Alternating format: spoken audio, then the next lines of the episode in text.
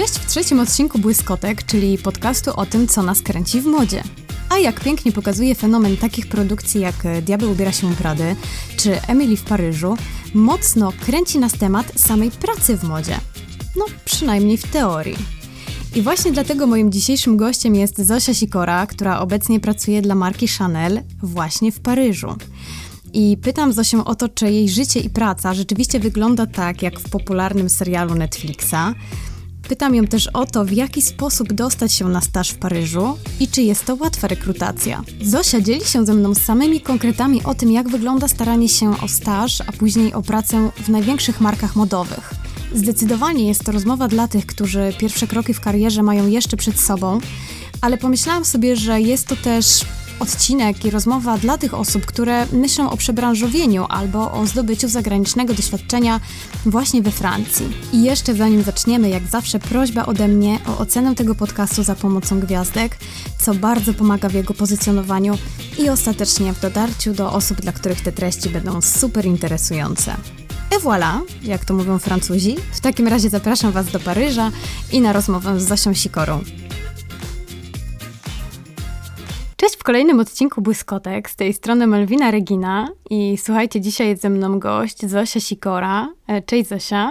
Cześć, dziękuję bardzo za zaproszenie. Z Zosią łączymy się online, dlatego że ja obecnie jestem we Florencji, we Włoszech, a Zosia właśnie pracuje i mieszka w Paryżu. Pracuje na stanowisku konsultanta digitalowego w marce Chanel i o tym nam właśnie dzisiaj będzie sporo na pewno opowiadać. Natomiast zanim zaczniemy, chciałabym też Was zachęcić do tego, żebyście e, śledzili Zosię e, na jej profilu na Instagramie. E, profil nazywa się Zosia Sikora. Bardzo serdecznie polecam. Naprawdę dużo ciekawych wskazówek na temat Paryża i takiego codziennego życia w Paryżu. No i właśnie Zosia, od tego chciałam zacząć naszą rozmowę, czyli jak to się w ogóle wydarzyło, że ty jesteś obecnie w Paryżu? Więc moja podróż za granicę zaczęła się najpierw od Bordeaux, bo przyznam szczerze, nie miałam e, takiej odwagi, e, żeby rzucać się na głęboką wodę i od razu jechać do Paryża. Nie wiem czemu. Zawsze było to moje marzenie, ale uznałam, zacznę od Bordeaux i potem małymi kroczkami doszłam do tego Paryża. E, ale mój wyjazd za granicę zaczął się od Erasmusa, więc tak trochę klasycznie, jak wiele osób, e, wyjechałam na, roczny, na roczną wymianę na końcu mojego licencjatu, więc to był trzeci rok. Bardzo mi się Francja spodobała, zawsze, zawsze byłam zakochana w tym kraju. E, miałam już podstawy francuskiego. To znaczy ile? Bo wiem, że ten język, o którym też na pewno będę chciała dzisiaj z Tobą porozmawiać, jest bardzo kluczowy we Francji. Sama też miałam tak. okazję mieszkać we Francji i wiem, że bez francuskiego jest tam bardzo ciężko. Jak wyjeżdżałaś na Erasmusa, to podstawy, to dla Ciebie to było takie powiedzmy A2, B1 czy C1 i dla Ciebie to jest dalej podstawa, bo Francuzi też tak podchodzą do tego. Żeby tak się um, zamknąć właśnie w tych certyfikatach, to ja przed wyjazdem zdałam e, certyfikat B1. Mhm. E, więc tak komunikatywnie. komunikatywnie. Miałam właśnie francuski w, w liceum, zdawałam maturę podstawową, potem robiłam studia niejęzykowe, więc ten język był tak bardziej dodatkowo, chodziłam na jakieś kursy, e, no i właśnie zdałam to B1, co było wymogiem, żeby wyjechać właśnie na Erasmusa ale miałam zajęcia część, po części po angielsku, po części po francusku, bo trochę się bałam, że jak wezmę wszystkie po francusku, to po prostu nie zdam i będę powtarzać rok, więc fajnie mogłam sobie tak być trochę pomiędzy i chodzić na te zajęcia właśnie też z Francuzami. Tak, i po, po tym Erasmusie e, miałam skończone studia, wróciłam tylko właśnie na obronę e, licencjatu do Warszawy, i wtedy też e, poznałam mojego chłopaka na Erasmusie i on się przeprowadzał do, mm, do Paryża. Czyli dopytam, przepraszam, czy on jest Francuzem? Tak, tak, tak. Mm -hmm. I on się przeprowadzał na studia do Paryża. Ja wtedy po tym licencjacie nie miałam za bardzo na siebie pomysłu. Wiedziałam, że nie chcę się, nie chcę zaczynać kolejnych studiów, zanim nie znajdę jakiegoś pomysłu na siebie. E, więc uznałam, że pojadę do pracy i jeszcze, żeby podszlifować język, więc przyprowadziliśmy się razem do Paryża. Już francuski po roku w Bordeaux był e, coraz lepszy, e, ale w Paryżu zderzyłam się ze ścianą poszukiwań pracy.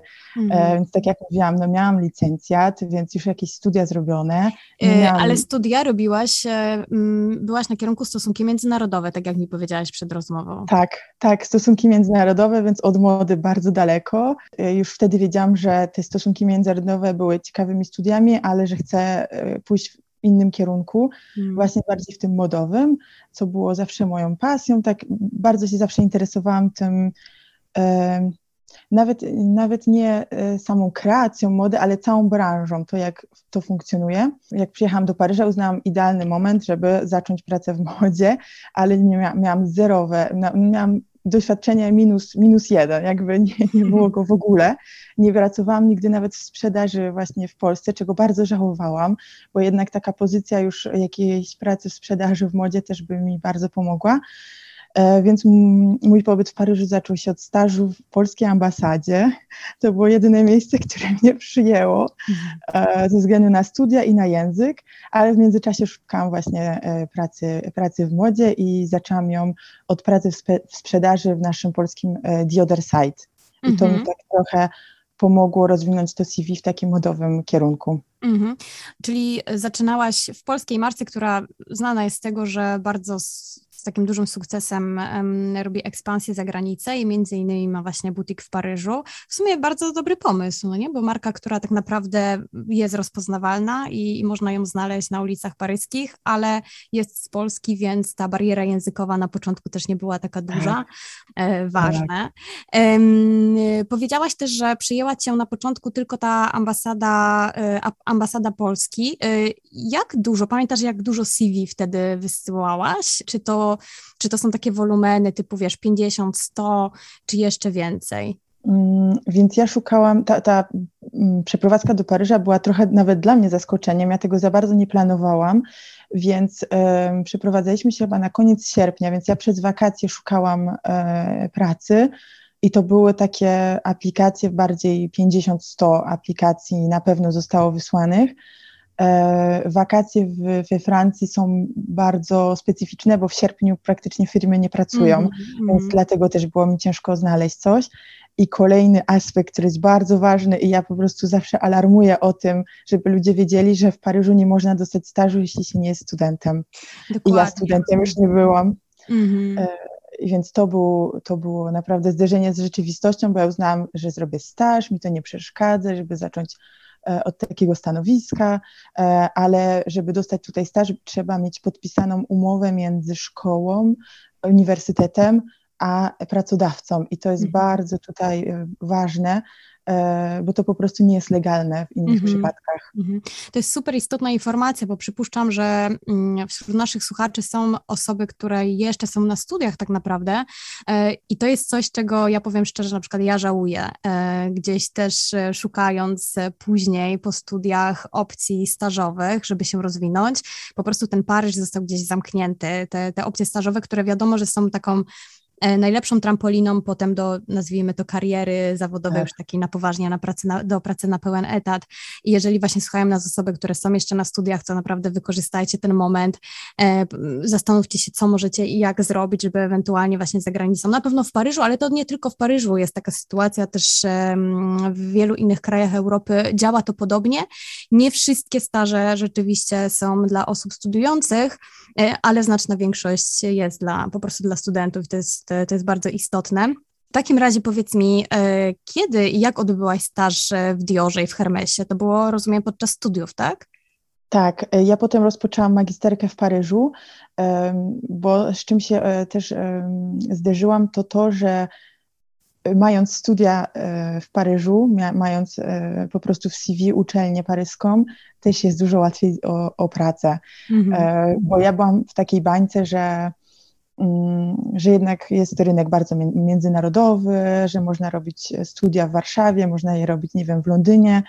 E, I ja je widziałam trochę na takim no, podobnym poziomie. Dla mnie nie było czegoś takiego, że e, robiąc studia poza na przykład stolicą jakiegoś, jakiegoś kraju, e, jest się inaczej postrzegany. Jednak niestety we Francji tutaj się wsadza bardzo ludzi w schematy E, i osoby, które właśnie robią studia w Paryżu, łatwiej im znaleźć pracę, e, bo też e, rekruterzy patrzą, z przymrużeniem na zagraniczne uczelnie, nawet te bardzo dobre, nie wiem, szwajcarskie czy właśnie UK. To też jest taka specyfika mm-hmm. Francji, więc wiedziałam, że też muszę zrobić magisterkę, bo tutaj też jest ważne, żeby mieć te studia magisterskie, więc zdecydowałam się, żeby je zrobić właśnie w Paryżu. I to mi otworzyło te drzwi do tych wszystkich staży i co jest też we Francji opcją, to jest alternance. To jest e, staż, który się robi podczas studiów, czyli to jest taki staż work and study. Ja byłam dwa dni w tygodniu w szkole, trzy dni e, w firmie. Mhm. I to też jest podpisywana umowa, tak jak stażowa między szkołą a firmą. I warunkiem ukończenia tych studiów jest właśnie zrobienie e, tej, tej odpracowanie mhm. swoich godzin właśnie w tej firmie. I tak, taki był mój przypadek właśnie w Hermesie, gdzie mhm. dostałam się na magisterkę na drugi rok właśnie zarządzania w Paryżu. I właśnie to był ten program Alternance, gdzie pracowałam w Hermesie. A trudno było Ci Powiem, dostać tą pracę w Hermesie, w sensie ten staż? Bardzo trudno. Mhm. Jeśli mam być szczera, to był moment COVID-u. Ja byłam wtedy w Warszawie bo e, mieszkaliśmy przez rok właśnie wtedy w Warszawie i szukaliśmy online. To, co nam ułatwiło, to to, że rozmowy były online dla wszystkich kandydatów, więc nie, po, nie stawiało nas to w, w jakimś innym świetle e, ale to, że to był moment właśnie, właśnie COVID-u, e, bardzo takich zmian i takich jak to powiedzieć, no rynek był, nie był bardzo stabilny, więc firmy też e, jak ucinały jakieś pozycje, no to właśnie takie alternance, czy właśnie te stażowe. Ja mówiąc szczerze, miałam dwie rozmowy o staż, obie mhm. właśnie w Hermes e, i właśnie na jedną się udało, jedną się nie udało. Więc e, żeby tak statystycznie pokazać to na te setki kandydatur, bo tutaj już to leciało po prostu, wydaje mhm. mi się, że 150 na pewno tych aplikacji było, miałam dwie rozmowy. Mhm. E, jedna wyszła, a druga nie, więc tak naprawdę wszystko było na jednej karcie, bo e, te studia e, nie mogłabym ich zrobić, gdybym, się nie, gdybym nie znalazła tej pozycji w jakiejś firmie, bo to mhm. jest taki mhm. warunek tych studiów. No ale też moje CV nie było jakieś imponujące wtedy, ale właśnie już byłam trochę bardziej specjali- wyspecjalizowana w e-commerce i w digitalu i właśnie ta, to, ten fakt, że miałam już jakiegoś swojego właśnie konika, że tak powiem, mm. pomogło mi kontynuować już w, tym, w tej dziedzinie e, w domu mody e, Hermes. Mhm. Czyli jakbyśmy miały do tej pory podsumować, na pewno najważniejsze, cały czas mówimy o Francji, która y, bardzo fajnie powiedziałaś, jest pewnego rodzaju bańką i wydaje mi się, że w Europie chyba jest naj, tak naprawdę najtrudniejsza, najmniej dostępna, mam takie wrażenie. E, jest bardzo specyficzna e, pod względem nie tylko języka, ale właśnie też tych wymagań. No jest to też top topów. Myślę, że to też jest stolica mody i kiedy pracujesz w dużych markach modowych w Paryżu, to potem po prostu naprawdę jest ci wszędzie łatwiej dlatego jest tak trudno się dostać. Podsumowując, na pewno język, minimum na tym B1, B2 pewnie trzeba mieć. Bardzo um, pomaga. Mhm, wysyłać, e, nie bać się wysyłać ponad 100 aplikacji, e, liczyć się z tym, że może się odezwać, rzeczywiście po prostu mieć jedną rozmowę i to jest, e, jesteśmy... Na jedną kartę. Tak, dokładnie, in albo out. I żeby próbować szukać jakiegoś doświadczenia i ukierunkowania. Chcę się specjalizować w tej konkretnej dziedzinie, a nie tak, że robiłam 10 rzeczy y, i teraz wy mhm. sobie wybierzcie, co, co, co ja powinnam robić. Rozumiem, że tak to powinno też działać, jeśli chodzi o, o to, co w CV powinno się znaleźć. Dokładnie. E, rekruter, który widzi nasze CV, nie powinien mieć wątpliwości, dlaczego my tak naprawdę aplikujemy na jakąś pozycję Wiadomo, staże są po to, żeby, żeby coś, czegoś się nowego nauczyć, coś nowego odkryć, ale przez to, że jest tak, taka duża konkurencja, bo tutaj praktycznie wszystkie uniwersytety i szkoły wymagają zrobienia takiego stażu, więc jakby tych, tych aplikacji jest naprawdę bardzo dużo na, na jedno stanowisko. Więc e, tak, wybrać sobie właśnie jakąś swoją specjalizację i może nie aplikować na wszystkie pozycje, które nas interesują, bo po prostu dla rekrutera to nie będzie interesujące. Bardzo ważne jest CV, w którym trzeba dać jasne informacje. CV nie powinno być też za długie. Tutaj po prostu jedna strona, tym bardziej jak się jest studentem, nie powinno się rozpisywać na więcej. E, to, co mi e, poradzono we Francji, to jednak dodanie zdjęcia więc -hmm. tutaj jednak, e, jednak to zdjęcie jeszcze Nie wiem dlaczego, ale też mi poradzono, żeby było uśmiechnięte. To z takich ciekawostek. I może takie małe podsumowanie, też obok mhm. zdjęcia. Ja często dawałam, że, że jestem na drugim roku magisterki, e, specjalizuję się w tym i tym, chcę się rozwinąć w tym kierunku, żeby rekruter po prostu czytając to, to te dwa zdania na początku CV już wiedział, ok, szuka tego, to nam pasuje, e, możemy do niej zadzwonić.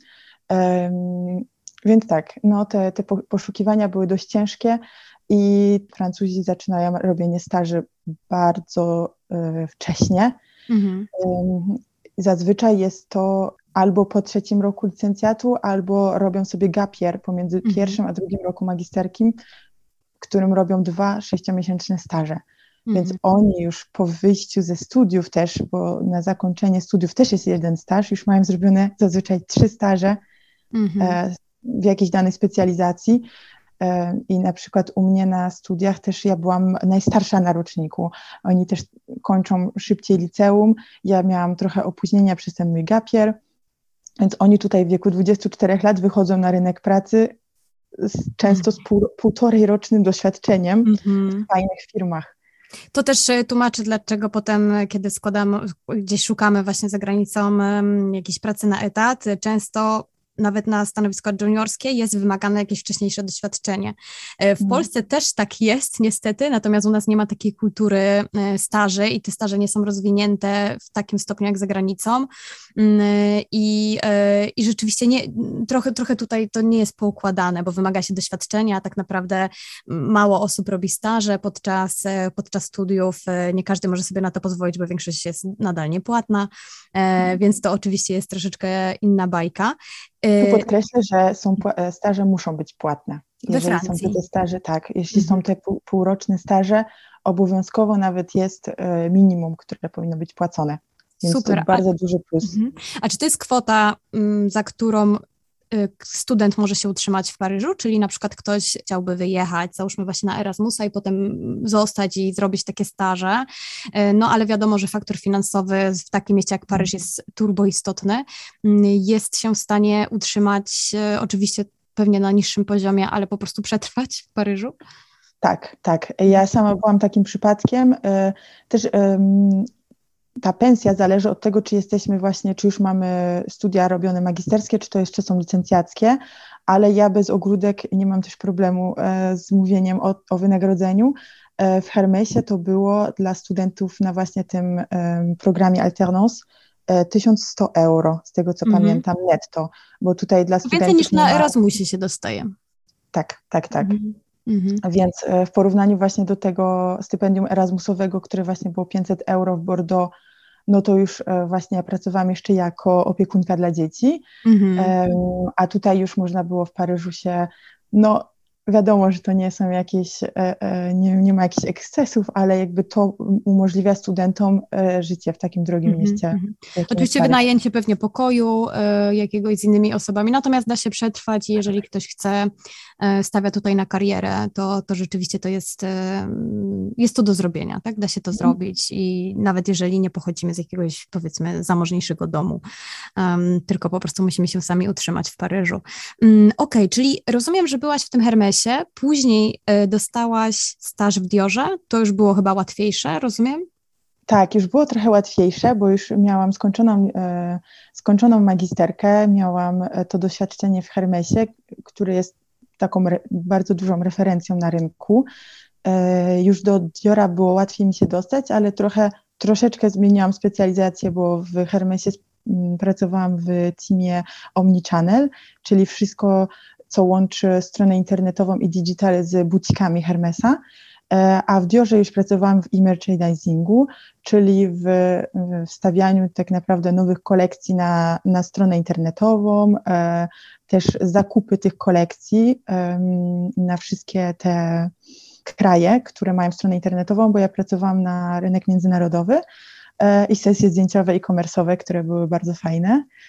Więc tak, już było mi łatwiej się dostać i też e, tak naprawdę nie musiałam robić już tego stażu. Mogłam już aplikować e, na stałą pracę, bo już miałam skończone studia, ale jednak jeszcze się wahałam sama ze sobą, nie wiedziałam w którym iść kierunku, bo digital tak naprawdę można powiedzieć, że to już jest specjalizacja, ale jest bardzo, bardzo szeroka, jest bardzo dużo różnych um, dziedzin w digitalu, więc chciałam jeszcze trochę sobie, że tak powiem, wy, um, ukształtować. Um, w którą stronę to, to, iść. W którą mm. stronę chcę iść i o, poznać też nową markę. Bo to, co mhm. dla mnie jest bardzo ważne, to e, mieć pogląd, jak, jak to wygląda w każdej marce, jaka jest atmosfera, na jakim oni są też poziomie zaawansowania w digitalu, zanim właśnie podpisałabym jakąś umowę na stałe, bo jednak mm -hmm. jak już się zwiążemy z jakąś firmą, no to odejście po, nie wiem, kilku miesiącach to już jest bardzo mm, niemile widziane. Aha, aha, rozumiem, okej. Okay. To jeszcze tylko dopytam, to czego, mm, co jeszcze wyniosłaś z tych staży dwóch, bo powiedziałaś bardzo ciekawą rzecz, czyli mm, nie tylko to, że po prostu miałaś coś do, do CV, ale też to, że mm, mogłaś się zorientować, jak wygląda atmosfera i też co chcesz robić. Hmm. Jakieś realne kompetencje na takich stażach y, wyniosłaś, czyli rozumiem, że to też nie są takie staże zrób mi kawę i mam nadzieję, że w ogóle już takie staże nikt cię nie obowiązują. Y, czego się nauczyłaś na tych stażach w Hermesie i w Diorze? Tak, na szczęście to nie były staże Zrób mi kawę i naprawdę e, byłam zadowolona z tego, jak e, te firmy mnie przyjęły jako stażystkę. E, w Hermesie byłam w bardzo małym teamie, gdzie byliśmy w trójkę. Ja miałam swoją menedżerkę, która była tak naprawdę odpowiedzialna też za mój staż i za mój rozwój kompetencji. Więc ja byłam tak naprawdę jej tak my mówimy w, po francusku binom, to jest e, tak jakby się było taką po prostu jej bliźniaczą mm-hmm. e, asystentką, mm-hmm. że mhm. po prostu jak ona za coś była odpowiedzialna, nad czymś pracowała, to ona mnie w to angażowała. To nie było tak, że ja miałam jakieś swoje um, małą działkę e, jakiejś e, odpowiedzialności, tylko ona za każdym razem, jak był jakiś nowy projekt, jakieś nowe e, spotkania, to ona mnie w to angażowała, co było super, że nie było czegoś takiego, że stażyści nie mogą uczestniczyć w niektórych spotkaniach, czy nie wiedzą czegoś, co się dzieje. Nie, byliśmy naprawdę bardzo fajnie zintegrowani, też w spotkania z innymi działami, czy całego departamentu, więc ja wiedziałam, co się dzieje, jakby 360 digitalów w, w Hermesie, potem w Diorze. Jeśli chodzi o realne kompetencje, to e, jeśli chodzi o digital, to wszystkie oprogramowania, wszystkie, na przykład architekturę strony internetowej. I to, co jest super na stażu, to to, że jak ma się pytania i jest się ciekawym, to po prostu e, trzeba iść, zapytać i oni nie są e, jakby zdenerwowani nagle, że tutaj mm. są jakieś pytania, że się wszystkiego nie zna, że mhm. chce się wyjść też poza swoje umiejętności. Nie, wręcz przeciwnie, byłam bardzo pozytywnie zaskoczona, ale jednak trzeba e, otworzyć się na to, że, żeby zadawać pytania i być bardzo ciekawym. Ja też e, szczególnie w Diorze, bo Hermes staż w Hermesie spędziłam w większości niestety w domu, mm -hmm. bo mhm. były lockdowny. W Diorze już nie i e, starałam się wykorzystać ten sześciomiesięczny staż, żeby jak najwięcej się nauczyć i zobaczyć, kto co robi, nawet jeżeli to wychodziło poza mój team, i też mieliśmy fajny e, certyfikat do zrobienia LVMH dla stażystów, który składał się, e, nie pamiętam ilu tam godzin, ale mi to zajęło chyba dwa miesiące kursów online, mhm. które były o wszystkich domach mody e, i nie tylko. LVMH, różne, można było uczestniczyć w konferencjach, były różne wywiady i takie naprawdę rzeczy były ze środka. To nie mm. były takie informacje, które można nagle sobie wygooglować. No i po każdym takim module były, były, były jakieś testy i można było sobie zrobić taki certyfikat, który dawał wiedzę o całym jakby konglomeracie całej grupie LVMH. Mm-hmm. No brzmi kurczę jak staż praca marzeń, żeby siedzieć e, sobie na stażu i robić takie kursy, dowiadywać się jak to wszystko wygląda od środka. I trochę ciągnąc ten wątek, ile rzeczywiście w tej twojej pracy i w Chanel, czy we wcześniejszych stażach w Diorze, w Hermesie, mm, na ile byś mogła powiedzieć, że to była praca, staże, to są, jest praca marzeń, a na ile mm, to jest po prostu praca, czyli, czyli ile jest tego faktora takiego, który my oczywiście mamy jakiś ogląd z, czy z filmu, z Diabeł ubiera się u Prady, który dla mnie jest w ogóle fenomenem, dlatego że ten film pokazuje o tym, jak ciężka jest praca w modzie, a potem wszyscy chcieli pracować w tej modzie, więc nie wiem, jak to zadziałało. Um, ale ile tam jest tego takiego obrazka, który my znamy właśnie z filmów, z social mediów, y, czy chociażby z takich dosyć, dosyć trywialnych produkcji, jak Emily w Paryżu, która jednak cieszy się ogromnym sukcesem, a która pewnie z prawdziwym życiem nie ma wiele wspólnego. I, i jak to wygl wygląda u Ciebie? Jakie, są, jakie jest Twoje zdanie na ten temat? Wydaje mi się, że to, co jest ważne, żeby powiedzieć, to te marki modowe są e, korporacjami. To nie jest tak, mhm. że one są teraz skupione jedynie na kreacji, na modzie. To są olbrzymie firmy z wieloma e, pracownikami, z różnymi działami, więc tak samo jak są e, na przykład atelier e, tej wysokiej mody, tak samo jest dział finansów, czy supply chain, czy cokolwiek, który pracuje tak e, jak w każdej innej firmie, bo to są produkty do sprzedaży i czy to są jakieś piękne sukienki, czy drogie torebki, czy nie wiem, e, produkty spożywcze, no to ta firma musi, musi działać. Ja przez to, że to były staże i miałam też, te, odkrywałam te, te domy i byłam po prostu, że tak powiem, pod wpływem tego, że pracuję dla takiej fajnej marki i mogę widzieć, co się dzieje od wewnątrz. Wydaje mi się, że takie 20-30% to było takie, że, że jestem na chmurce i, i e, cieszę się, że mogę tu być i jestem, cieszę się, że mogę reprezentować taką markę, ale jednak te 70-80% to była po prostu e, praca, nie wiem, czy w Excelu, czy w PowerPoincie, robienie jakichś analiz, spotkania. E, bo czy to jest digital, nie wiem, właśnie dla marki modowej, czy, czy dla jakiejś innej firmy, to wydaje mi się, że to wy wygląda dość podobnie.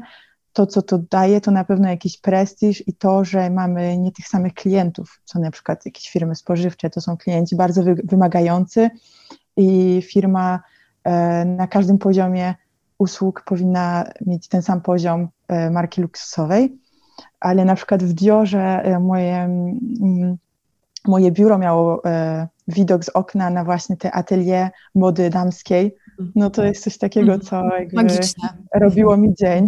Mm-hmm. Albo udział w tych sesjach. I też ludzie są bardzo interesujący, którzy podzielają na przykład nasze zainteresowania, więc to są takie, takie plusy. Mm -hmm, A jeśli chodzi o Twoją teraźniejszą pracę, czyli mm, z tych staży, rozumiem, że wywnioskowałaś sobie, że chcesz pracować w, w digitalu. E, pracujesz teraz na stanowisku e, Luxury Digital Consultant w Chanel. E, pracujesz tam od kilku miesięcy, prawda? Od trzech, czterech miesięcy? Um, zaczęłam to zlecenie na koniec lipca. Mhm. Tak naprawdę... A mówisz, że to jest zlecenie, czyli to nie jest, rozumiem, praca na etat. Tak, tak, tak. To, co mhm. jest specyfiką mojej pracy, to to, że ja pracuję dla agencji konsultingowej, która się specjalizuje w modzie, więc oni mnie zatrudniają na umowie o pracę i oni mają jako klientów praktycznie wszystkie marki e, mhm. paryskie. Czyli ty jesteś taka oni... Emily w Paryżu.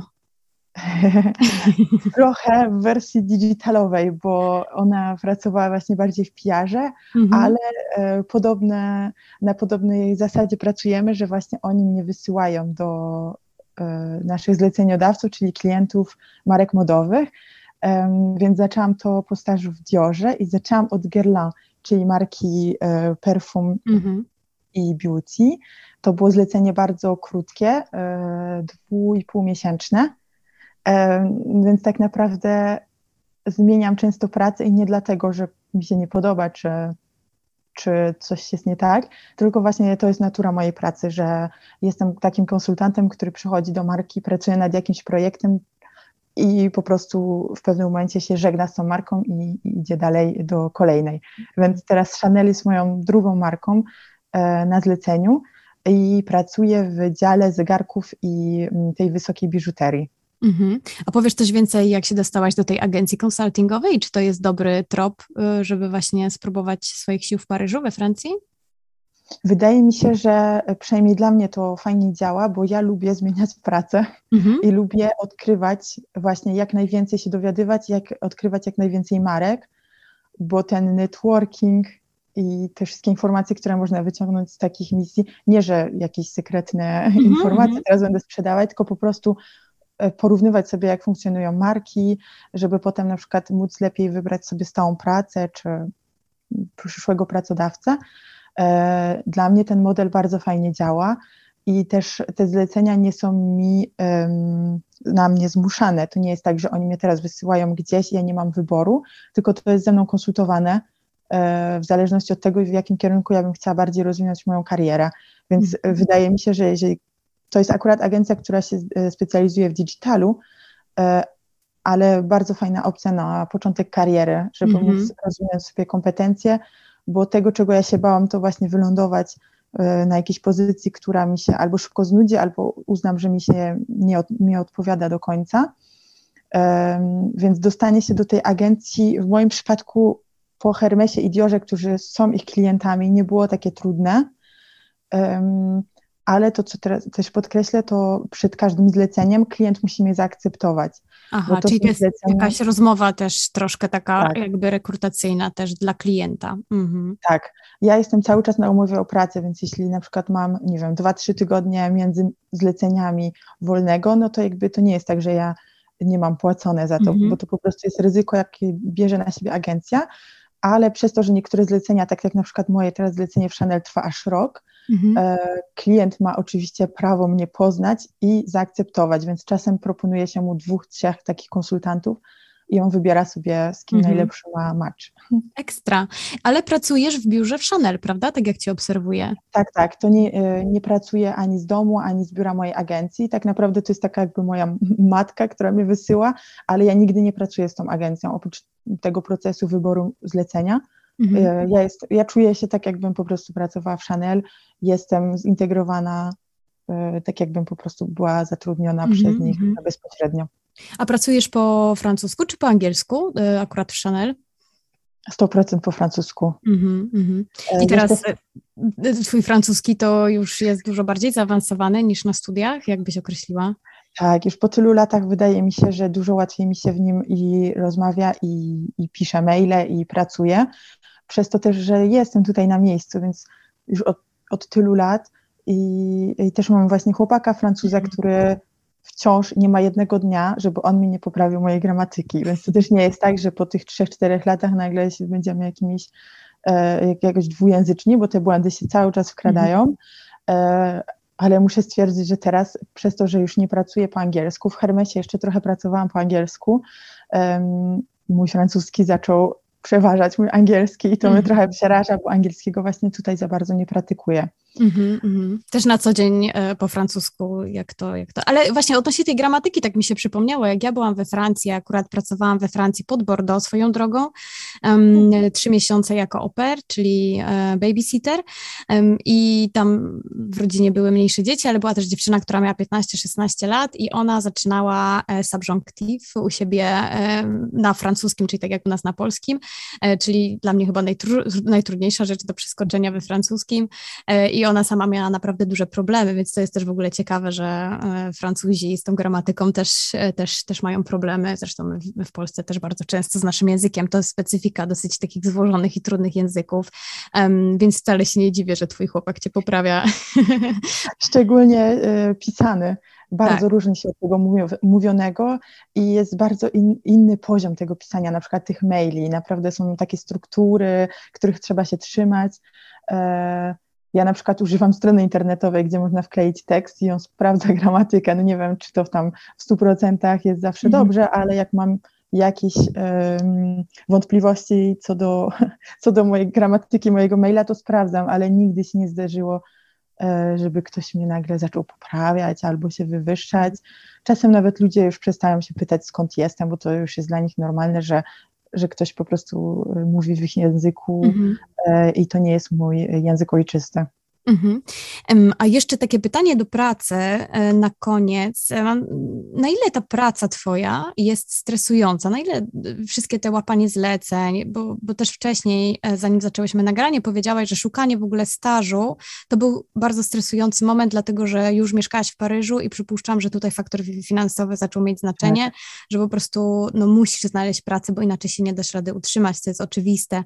Ale poza tym y, doświadczeniem jestem ciekawa, na ile teraz na przykład Twoja praca w tej agencji konsultingowej, gdzie idziesz na zlecenia, zmieniasz zlecenia, czyli rozumiem, że też cały czas wchodzisz w nowe środowiska po kilku miesiącach albo po roku. Mm, czy to jest stresujące? Dla mnie nie, bo czuję się bezpiecznie że mam zabezpieczone moje jakby stanowisko i mój dochód przez agencję i wiem, że obojętnie od tego, czy, czy mam właśnie zlecenie, czy go nie mam, to pod względem finansowym się czuję właśnie zabezpieczona. E, tak jak mówiłam, lubię zmieniać pracę, więc dla mnie to zawsze jest, widzę to jako wyzwanie i coś bardzo pozytywnego. Lubię te początki, gdzie można się dużo nauczyć, poznać nowych ludzi i wydaje mi się, że między innymi przez właśnie poznawanie ludzi e, w pracy bardzo się dużo od nich uczymy.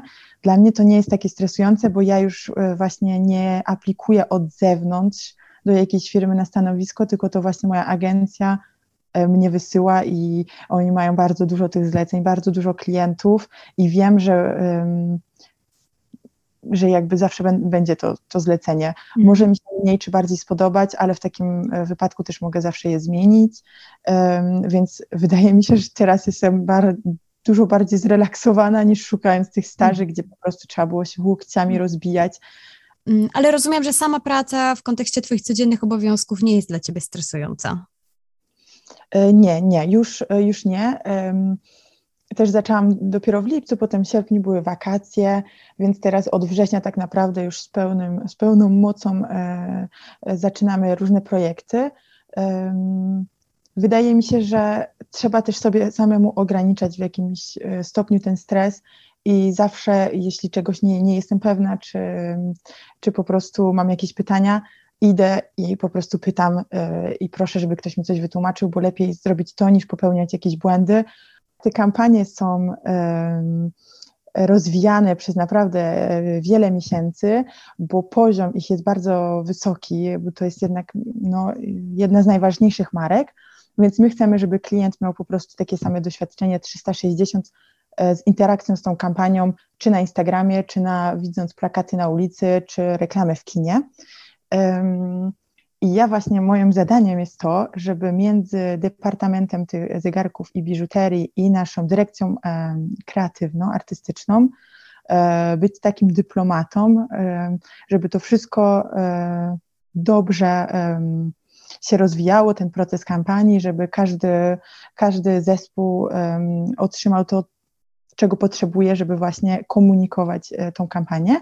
Więc jest to coś dla mnie nowego, bo to jednak jest digital, bo jednak większość komunikacji jest robiona digitalowo, ale jest też e, część bardziej marketingowa, bo jest fokus na produkcję, e, jest cały koncept kampanii, są jego cele i właśnie komunikacyjne i właśnie jakieś różne finansowe.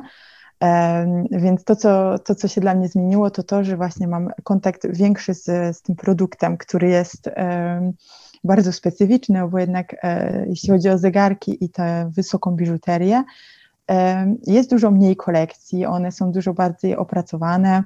E, to są produkty też już takie bardzo, bardzo luksusowe, jeśli chodzi o cenę. Więc tak, więc e, to jest teraz moja nowa, nowa rola w Chanel.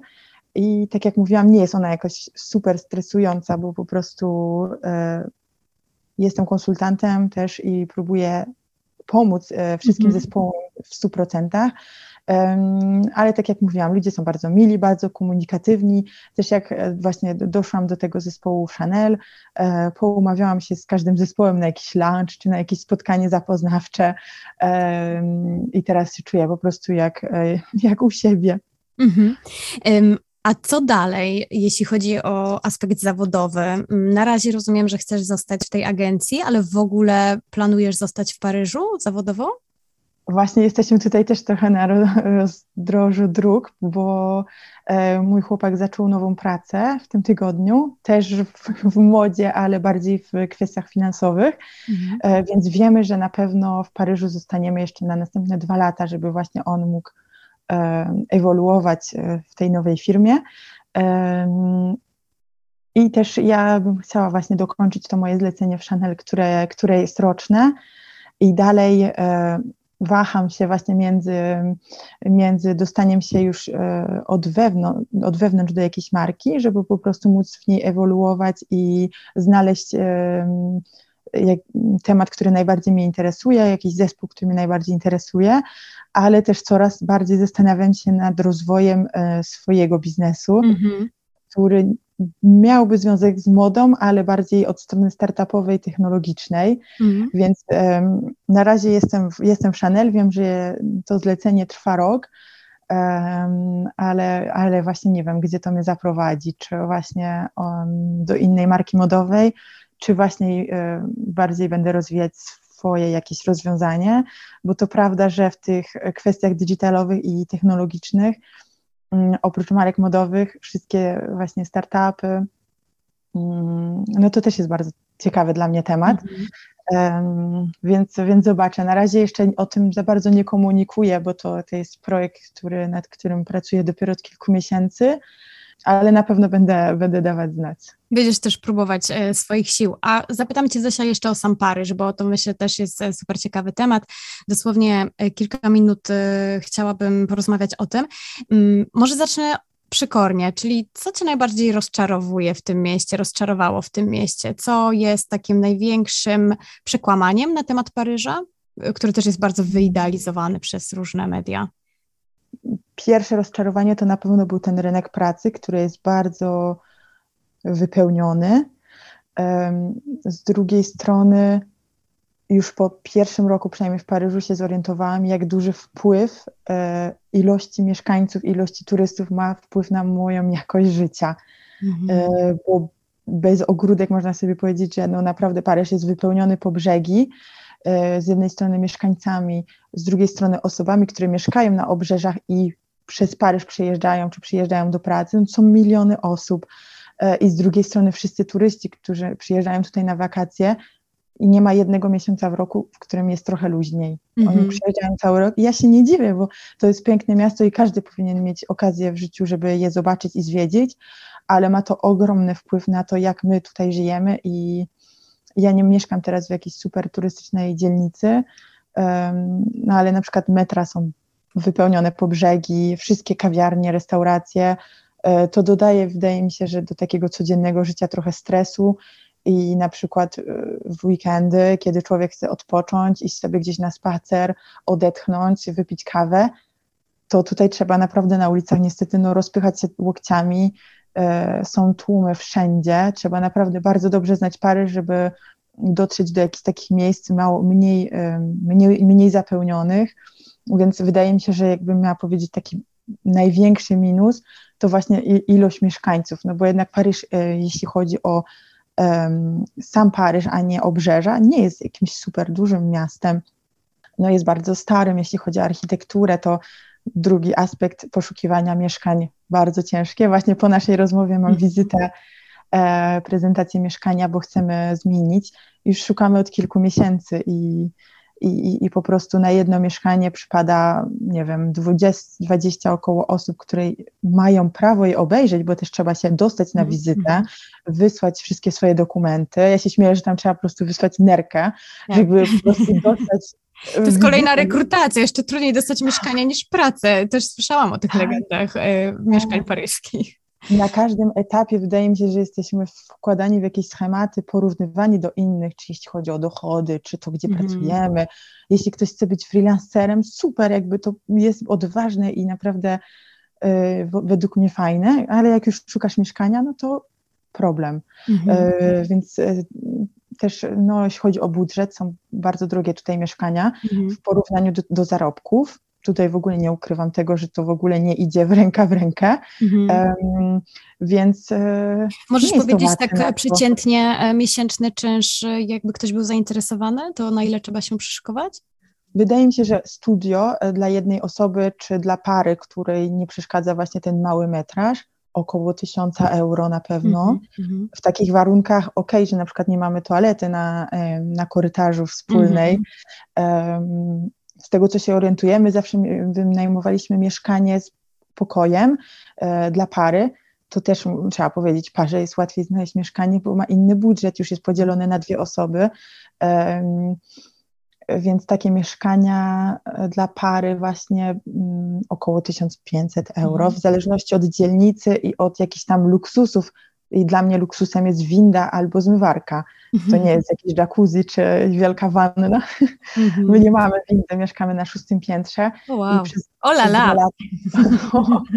po prostu mam takie już wypracowane łydki, że czasem e, wchodzę na to szóste piętro i tak, o, ale szybko mi poszło tym razem. Czasem nadal mam zadyszkę, więc, nie, więc jest ciężko, ale... E, to ciekawe tak, akurat, bo to najbardziej luksusowe miasto Europy można powiedzieć, a mówi, że luksusem jest e, winda albo zmywarka. Zosia, na koniec zapytam Cię też trochę przewrotnie, bo sama jestem bardzo ciekawa. Myślisz o tym, żeby wrócić do Polski, do, do, do Warszawy, przypuszczam? Myślimy o tym mm-hmm. troszkę. Na pewno nie w tym momencie, kiedy sytuacja jest trochę albo bardzo niestabilna, jeśli chodzi właśnie o inflację, o politykę. Mm-hmm.